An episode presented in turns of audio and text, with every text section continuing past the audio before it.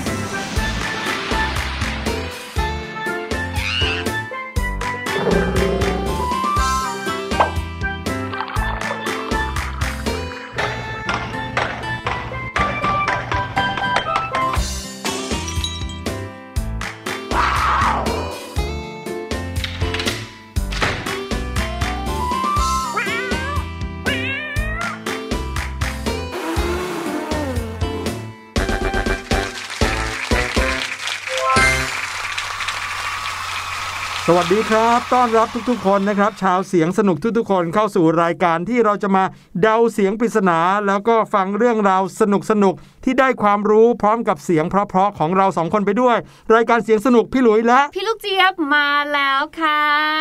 อย่างที่พี่หลุยบอกไปเลยนะคะ ว่าเราจะได้เจอกันแบบนี้นะคะ แล้วก็สนุกสนุกๆแบบนี้แหละสำหรับใครช่วงนี้นะคะ ที่อาจจะมีเวลาอยู่บ้านเยอะมากขึ้นนะคะ บอกเลยจัดเต็มๆไปเลยค่ะ กับรายการเสียงสนุกได้ทุก episode เลยหรือถ้า episode ไหนนะคะ ชอบเป็นพิเศษอยากที่จะฟังเพิ่มอีก ก็กดคลิกฟังไปได้อีกค่ะ ช่วงนี้ชาวเสียงสนุกหลายคนนะครับ ถึงแม้ว่าหลายพื้นที่ แล้วก็หลายกิจกรรมเขาจะห้ามทำนะครับ เป็นการล็อกดาวน์แต่ก็คาดว่าไม่ค่อยกระทบกับเด็กๆ สักเท่าไหร่นัก เพราะว่าปกติช่วงนี้ก็จะเป็นช่วงปิดเทอมอยู่แล้ว เพียงแค่ว่าไม่ได้ใช้เวลานอกบ้านนะครับ ใช้เวลาในบ้านกันซะส่วนใหญ่ อย่างพี่หลุยพี่ลูกเจี๊ยบเนี่ยถึงแม้ว่าจะใช้เวลานอกบ้านไปกับการทำงาน แต่พวกเราทั้งสองคนก็ดูแลร่างกายแล้วก็ดูแล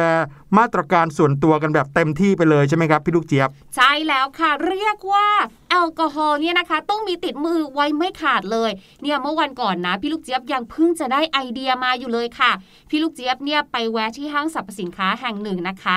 รีบจะไปซื้อของด้านหน้าที่ขายอยู่ด้านหน้าเนี่ยค่ะครับปรากฏว่าเห็นผู้ชายคนหนึ่งนะคะ ใช้สเปรย์แอลกอฮอล์ฉีดไปที่รองเท้าของตัวเองก่อนที่จะขึ้นรถอืมทำให้พี่ลูกเจี๊ยบรู้สึกว่าเออ นี่ก็เป็นอีกหนึ่งวิธีนะคะที่จะช่วยให้เราเนี่ยที่อยู่ในรถรวมไปถึงคนคนอื่นเนี่ยเขาก็ปลอดภัยได้เหมือนกัน ใช่ครับ เวลาที่น้องๆ ไปไหนมาไหน หรือว่าอาจจะเห็นพฤติกรรมของคนรอบข้าง ที่ดูแล้วโอ้โห อยู่กับสเปรย์แอลกอฮอล์แทบจะตลอดเวลา อาจจะดูเป็นอะไรที่แปลกกว่าสิ่งที่เคยทำมาในอดีตนะครับแต่ว่าทุกๆวันนี้กลายเป็นเรื่องปกติไปแล้ว กับการคอยดูแลรักษาความสะอาด ไม่ให้เชื้อโรคแพร่กระจายนะครับ โดยเฉพาะอย่างยิ่งเชื้อโรคโควิด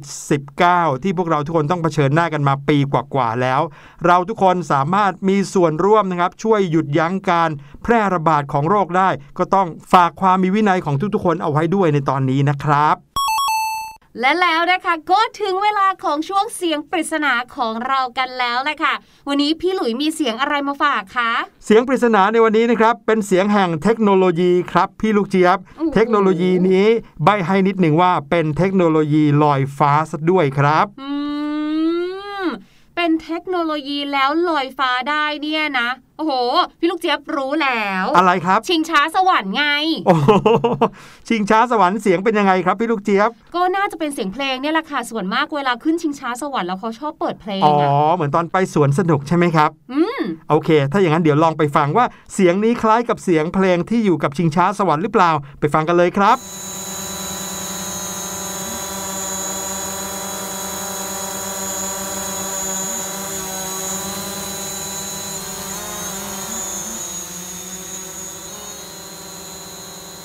โห ที่แน่ๆนะคะ พี่ลูกเจี๊ยบตอบก่อนเลยว่านี่ไม่ใช่เสียงเพลงอย่างแน่นอน แต่มันเป็นอะไรเนี่ยพี่หลุยบอกว่ามันอยู่ในอากาศด้วยใช่ไหมคะ ใช่ หลายคนอาจจะคิดว่าเป็นเสียงของแมลงนะครับที่บินอยู่ในอากาศ เพราะว่าพอเวลาที่เราได้ยินเสียงแมลงใกล้ๆหูอะจะเป็นเสียงวูดอะไรแบบนี้เนี่ยแหละแต่อย่างที่พี่หลุยใบ้ครับว่านี่คือเสียงของเทคโนโลยี น้องๆ ลองเดากันดูก็แล้วกันครับ ว่าเป็นเสียงอะไร แต่ว่าตอนนี้ได้เวลาที่น้องๆ กับพี่หลุยแล้วก็พี่ลูกเจี๊ยบเนี่ยจะต้องไปย่อขนาดย่อส่วนของตัวเองกันหน่อยครับ เพื่อที่จะไปตะลุยโลกของสิ่งที่บินได้อีกหนึ่งครั้ง ถ้าพร้อมกันแล้วไปเลยครับ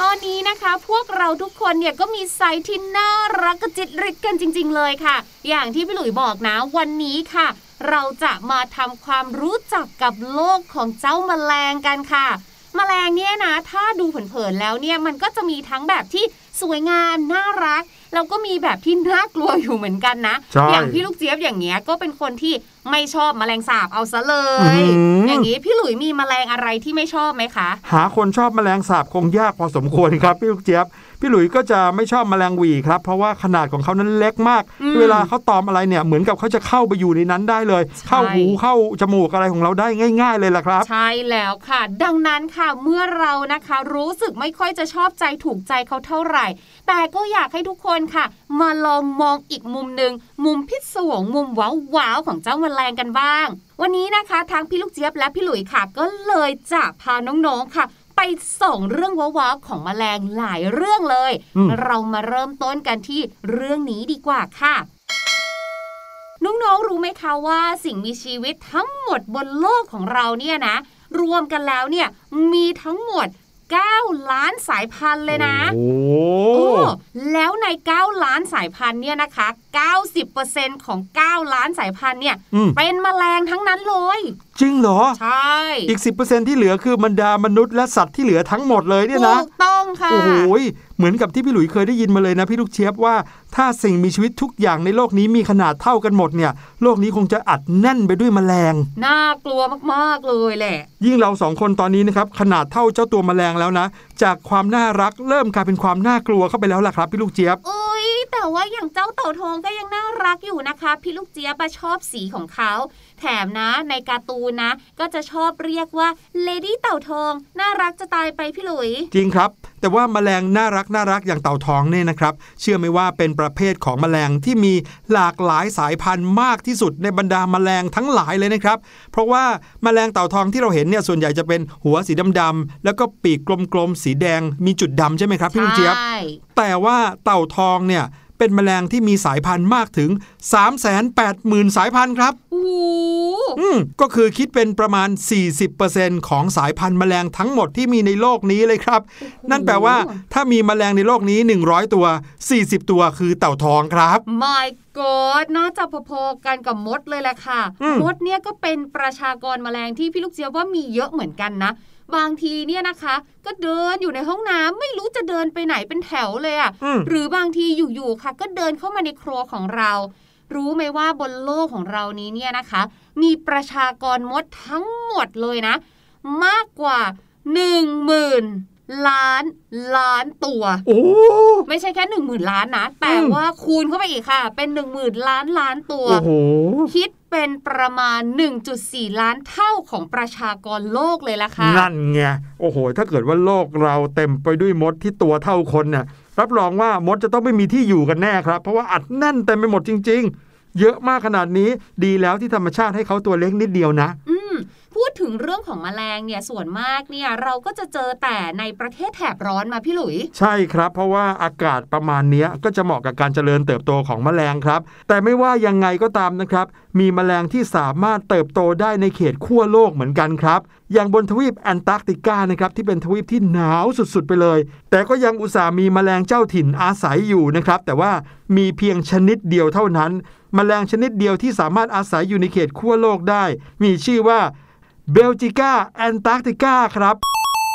เขาเป็นแมลงไร้ปีกขนาดเล็ก มองเผินๆ คล้ายกับมดผสมกับปลวกเลยนะครับ แต่ว่าไม่มีปีก เขามีความสามารถในการเก็บกักรักษาความอบอุ่น เอาไว้ในร่างกายได้อย่างดีเยี่ยม พี่หลุยว่าต้องดีเยี่ยมมากๆเลยนะ เพราะว่าทวีปแอนตาร์กติกาเนี่ยบางส่วนมีอุณหภูมิถึงลบ 50 องศาเลยนะพี่ลูกเจี๊ยบ นั่นนะสิแสดงว่าเขาจะต้องเก็บความอบอุ่นไว้ในร่างกายเยอะจริง ๆ ครับ จริงค่ะแหมคิดคิดๆแล้วเนี่ยถ้าเกิดว่าเราเนี่ยต้องไปประเทศหนาวๆแล้วเราจับเขามาให้ความอบอุ่นกับร่างกายเราได้ก็ดีเนาะเหมือนเป็นกระเป๋าน้ำร้อนอะ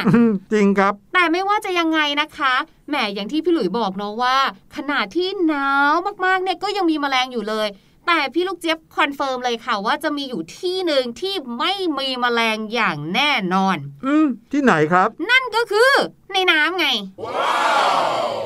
ในน้ำเหรอหมายความว่าบนผิวน้ำหรือว่าในน้ำเลยพี่ลูในกเจี๊ยบน้ในน้ำเลยค่ะ จะไม่มีแมลงตัวไหนไปตั้งปักหลักถิ่นฐานนะคะ หรือว่าจะไปสร้างบ้านอยู่ในน้ำแน่นอนอืมเพราะอะไรเพราะว่าในน้ำอะไม่มีอาหารสำหรับเจ้าแมลงค่ะ แล้วก็ไม่ได้เป็นที่อยู่อาศัยที่เหมาะสมกับสภาพร่างกายของแมลงเท่ากับบนบกนั่นเองอ๋อมีหน้าจริงด้วยพี่ลูกเจี๊ยบพูดมาก็ถูกต้องเลย ในน้ำเราก็มักจะเจอแต่ปลาหรือว่าสัตว์น้ำที่เขาสามารถหายใจในน้ำได้เท่านั้นนะครับใช่ คืออย่างมากแมลงก็อาจจะไปออกไข่ในน้ำนะคะ แต่การใช้ชีวิตของเขาอย่างที่บอกค่ะ การไปสร้างบ้านของเขาเนี่ยก็อยู่บนบกอยู่ดี อืมอืมจริงด้วย พี่ลูกเจี๊ยบพูดถึงการหายใจของแมลง พี่หลุยส์ก็มีเรื่องน่าทึ่งเกี่ยวกับระบบหายใจของแมลงมาเล่าให้ฟังนะครับ ระบบหายใจของแมลงเนี่ยแตกต่างจากของคนเป็นอย่างมากเลยละครับ อย่างคนเราเวลาจะหายใจก็คือ สูดลมหายใจเอาออกซิเจนเข้าไปทางจมูกใช่ไหมครับ แล้วก็ผ่านทางหลอดลมเข้าไป แลกเปลี่ยนก๊าซที่ปอด แล้วก็ผ่านหลอดลมออกมาสู่จมูกหรือปาก แต่ว่าแมลงเนี่ยนะครับเขาใช้ท่อลมที่อยู่ข้างลำตัวในการหายใจครับพี่ลูกเจี๊ยบเขาส่งผ่านแลกเปลี่ยนออกซิเจน กับคาร์บอนไดออกไซด์กัน ระหว่างท่อลมแล้วก็ผนังเซลล์ ของเขาโดยตรงเลย ไม่เหมือนกับคนเราครับที่ต้องอาศัยเม็ดเลือดแดง ในการลำเลียงก๊าซออกซิเจน เข้าไปสู่เซลล์ในร่างกายครับอืมเจ้าแมลงเนี่ยเขาก็จะมีท่อลมอยู่ข้างๆตัว เมื่อไหร่ก็ตามที่อากาศสัมผัสผ่านข้างลำตัวเขาอากาศก็จะสามารถแลกเปลี่ยนก๊าซได้ผ่านท่อลมข้างลำตัวนั้นเลย อืม นี่ไม่ใช่แค่ระบบหายใจเท่านั้นนะคะ ที่แตกต่างกันนะคะ ระบบไหลเวียนเลือดของแมลงก็ไม่เหมือนกันกับมนุษย์เรานะอืมเพราะว่าอย่างมนุษย์เราอย่างเงี้ย ก็จะมีเส้นเลือดดำเส้นเลือดแดงใช่ไหมคะครับแมลงเนี่ยจะมีระบบเลือดแบบเปิดค่ะ ก็คือเลือดเนี่ยจะไหลเวียนอยู่รอบๆ อวัยวะภายในทั่วร่างกาย โดยไม่ต้องมีเส้นเลือดคอยลำเลียงอะไรเลย อืม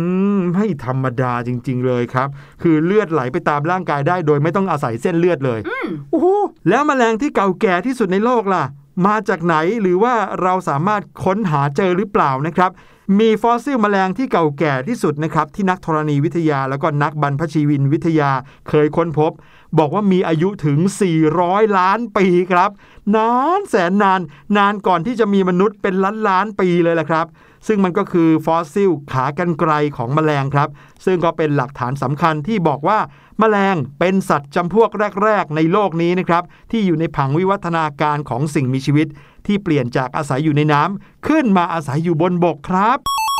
น้องๆอาจจะจำภาพของวิวัฒนาการของสัตว์ หรือว่าสิ่งมีชีวิตบนโลกนี้ได้นะว่าตั้งแต่ดึกดำบรรพ์มาแล้วเนี่ยเราก็จะมีแหล่งน้ำเกิดขึ้นก่อนนะครับ หลังจากแร่ธาตุเกิดขึ้น มีแหล่งน้ำเกิดขึ้น สิ่งมีชีวิตที่เป็นสิ่งมีชีวิตเล็ก ๆ อย่างจุลินทรีย์ค่อย ๆ เกิดขึ้นในน้ำครับ หลังจากนั้นอีกหลายล้านปีถัดมา เขาก็จะค่อยๆ เปลี่ยนแปลงไปวิวัฒนาการไปเรื่อยๆ จนขึ้นจากน้ำขึ้นมาอยู่บนบกแมลงเนี่ยเริ่มตั้งแต่ตอนนั้นเลยล่ะครับ อืม โดยส่วนมากนะคะ เวลาที่เราพูดถึงสิ่งมีชีวิตอะไรที่ มีชีวิตอยู่บนโลกเนี้ยมายาวนานมากแล้วจนถึงทุกวันเนี้ยเขามักจะมีการปรับตัวในขนาดของเขาว่าจะเล็กลงเนาะอืมนั่นทำให้พี่ลูกเจี๊ยบก็สงสัยเลยค่ะว่า อุ้ยถ้าอย่างนั้นเนี่ยมแมลงในสมัยโบราณเนี่ยนะตัวมัจะขนาดตัวไหนใหญ่ขนาดไหนเนี่ยจริงแล้ด้ววยปรากฏว่ามีนักบรรพชีวินวิทยาเนี่ยนะคะ สามารถตอบคำถามพี่ลูกเจี๊ยบได้ด้วย เพราะเขาเล่าให้ฟังค่ะว่า เคยมีการบันทึกเอาไว้เรียบร้อยแล้วค่ะว่า มันมีแมลงตัวหนึ่งค่ะ เป็นแมลงที่ชื่อว่า Griffin Fly มันจะเหมือนกับแมลงปอเลยค่ะ น้องๆค่ะ และเจ้าแมลงตัวนี้เนี่ยมีขนาดใหญ่มากมากขนาดไหนค่ะ ความกว้างเนี่ยนะคะ จากปีกซ้ายไปยังปีกขวาอยู่ที่ประมาณ 2.5 ฟุตโอ้โห1ฟุตคือ 30 เซนใช่ไหมใช่สองฟุตก็คือ 60 เซน2ไม้บรรทัดสองฟุตครึ่งอีกครึ่งหนึ่งด้วย ก็คือประมาณ 75เซนติเมตรครับ คือมีความรู้สึกว่าน่าจะขึ้นไปขี่น้องได้เลยอะบินแมไปลงไหนปต่ออไหนที่มีความกว้างของปีกยาวถึง 75เซนติเมตรก็คือสุดแขนน้องๆเลยแหละสองข้างถูกต้องค่ะอุ้ยเกือบ 1 เมตรน่ะ แต่ว่ายังมีแมลงที่ใหญ่กว่านั้นอีกครับพี่ลูกเจี๊ยบ เรามีที่สุดของที่สุดของแมลงครับ นั่นก็คือแมลงที่ตัวหนักที่สุดในโลกครับ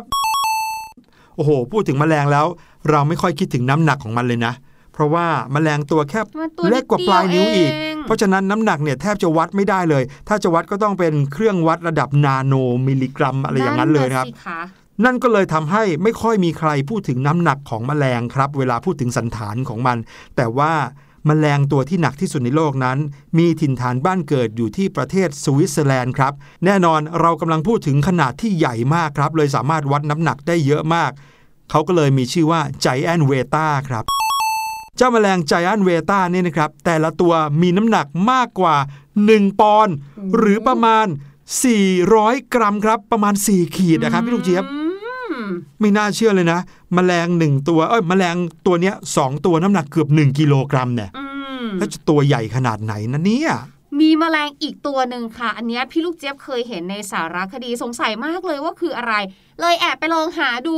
ลักษณะของเขาเนี่ยจะเหมือนกิ่งไม้ยาวๆ กิ่งไม้แห้งยาวๆ ถ้าเราไม่สังเกตหรือว่าไปอยู่ใกล้เขาจนทำให้เขาต้องเดินหนีเนี่ย เราจะไม่รู้เลยนะว่านั่นคือแมลงอืมเขาก็เลยได้ชื่อว่าเป็นแมลงที่ตัวยาวที่สุดในโลกค่ะ กับแมลงที่ชื่อว่า Transmegastick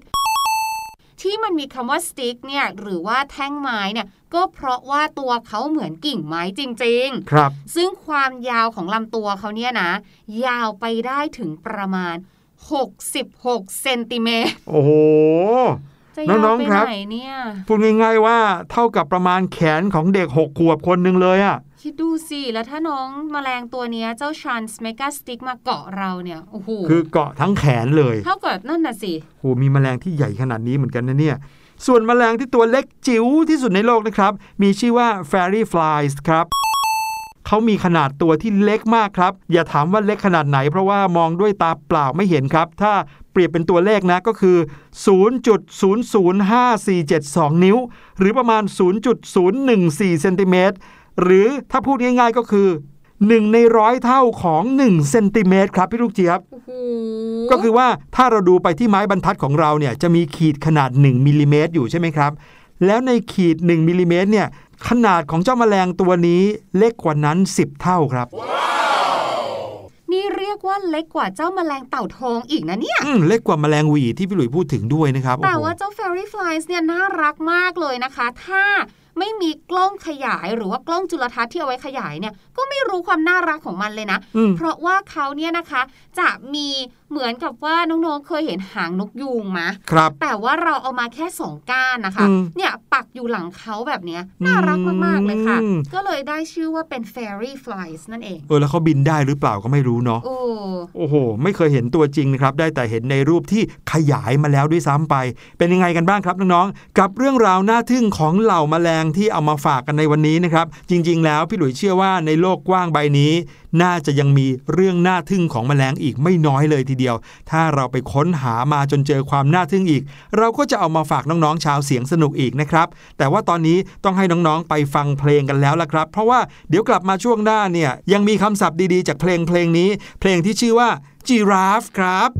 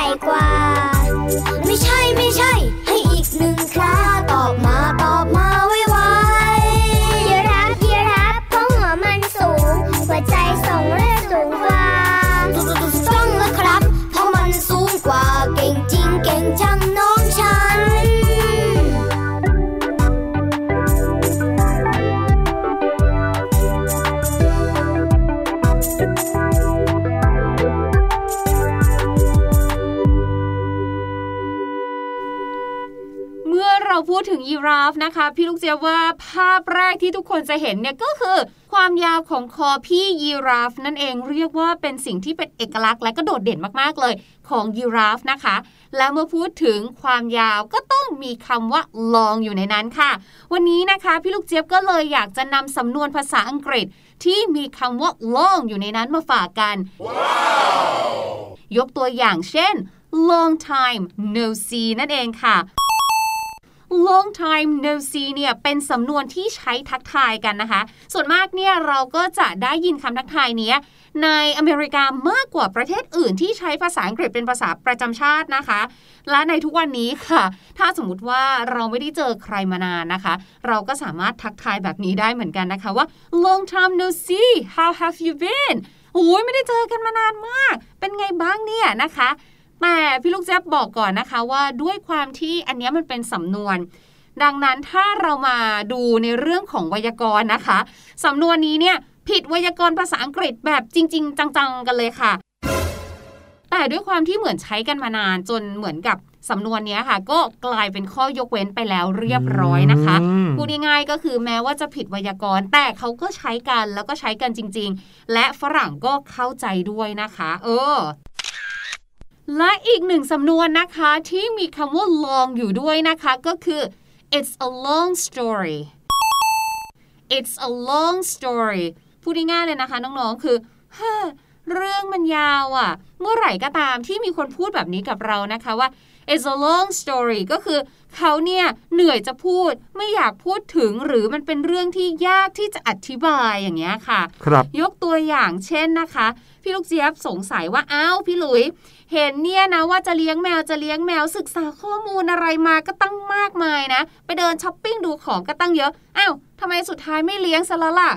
พี่หลุยก็แบบโอ้โห แค่นึกถึงนะว่า พี่หลุยเนี่ยที่บ้านไม่อยากจะให้เลี้ยงมีการทะเลาะกันหรืออะไร พี่หลุยก็ขี้เกียจแล้วก็เหนื่อยที่จะอธิบายเหมือนกับว่าไม่อยากจะพูดถึงมันเลย พี่หลุยก็เลยบอกว่าฮ่า It's a long story my family doesn't want me to have it อย่างเงี้ยค่ะ ก็คือไม่ต้องอธิบายอะไรเลย แค่บอกว่า เออ เรื่องมันยาว เอาเป็นว่าที่บ้านเขาไม่อยากให้เลี้ยง แล้วก็จบแค่นี้ นี่ก็เป็นเพียงแค่ตัวอย่าง 2 ตัวอย่างเท่านั้นนะครับ เกี่ยวกับการใช้คำว่าลองครับน้องๆ เอาล่ะตอนนี้ได้เวลาที่เราจะมาเฉลยเสียงปริศนากันแล้ว ลองฟังอีกสักทีครับว่าเจ้าเทคโนโลยีบนอากาศนี้ คือเสียงของอะไร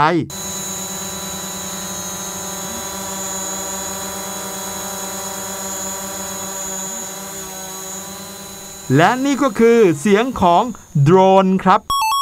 น้องๆ เคยได้ยิน หรือว่าเคยเห็นเจ้าโดรนนี้หรือเปล่าครับ ลักษณะของเขาก็จะเป็นเหมือนกับอุปกรณ์ชิ้นหนึ่งที่มีใบพัดอยู่อย่างน้อยก็ 4 ใบนะครับที่หมุนด้วยความเร็ว แล้วก็ทำให้เจ้าสิ่งนี้ลอยขึ้นไปบนอากาศ แล้วเราก็บังคับได้เหมือนกับของเล่นเครื่องบินบังคับอย่างนั้นเลยนะฮะแต่ว่าเราบังคับโดรนเนี่ยไม่ใช่เพื่อบินเล่นอย่างเดียวครับ เพราะว่าเจ้าโดรนนี้มีกล้องที่เราจะสามารถถ่ายลงมาให้เห็น ไม่ว่าจะเป็นกล้องวิดีโอ หรือว่ากล้องถ่ายภาพนิ่งนะครับ เราก็จะ ถ่ายภาพลงมาให้เห็นได้ ใช้ประโยชน์ได้มากมาย หรือในพิธีเปิดพิธีปิดของกีฬาหลายครั้งนะครับ หรือว่าในเทศกาลในพิธีสำคัญสำคัญเนี่ยพี่หลุยเห็นเขาเอาโดรนบินขึ้นไปบนท้องฟ้าอืมแล้วโดรนก็มีแสงด้วยใช่ไหมครับพี่ลูกเจี๊ยบใช่ใช่เอาไปรวมกันตั้งโปรแกรมให้เป็นรูปได้สวยงามมากเลยใช่คราวหน้าเราจะกลับมาพร้อมกับเรื่องราวดีๆ เรื่องราวไหนเสียงปริศนาอะไร ติดตามกันให้ดี สวัสดีครับ สวัสดีค่ะ สบัดจินตนาการ สนุกกับเสียง เสริมสร้างความรู้ในรายการ เสียงสนุก